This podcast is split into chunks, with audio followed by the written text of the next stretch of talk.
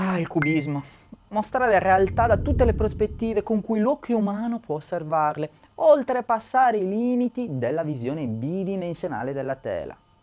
Scomporre quindi la realtà, gli oggetti e le persone nelle differenti prospettive con le quali potevano essere rappresentati. Si fa risalire la nascita del cubismo al 1907. Eh, aspetta però perché devo farlo da prima perché sennò è tagliato e tagli Ah vabbè, se no usi una a destra, Picasso e Braque, ok.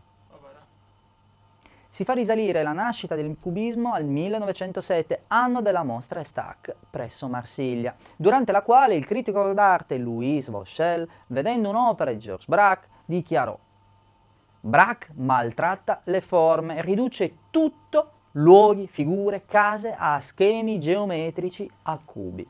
E così, proprio grazie a quei cubi, il movimento venne chiamato cubismo ma poco importava come veniva chiamato a Picasso.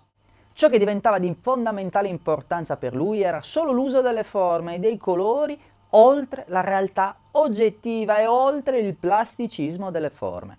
Picasso è stato in grado di riprodurre con le sue prime opere cubiste immagini che venivano a tal punto frammentate e ricostruite che il risultato finale spesso rendeva irriconoscibile il soggetto iniziale come nell'esempio dell'opera Il suonatore di fisarmonica del 1911, vero capolavoro cubista oggi conservato al Guggenheim di New York.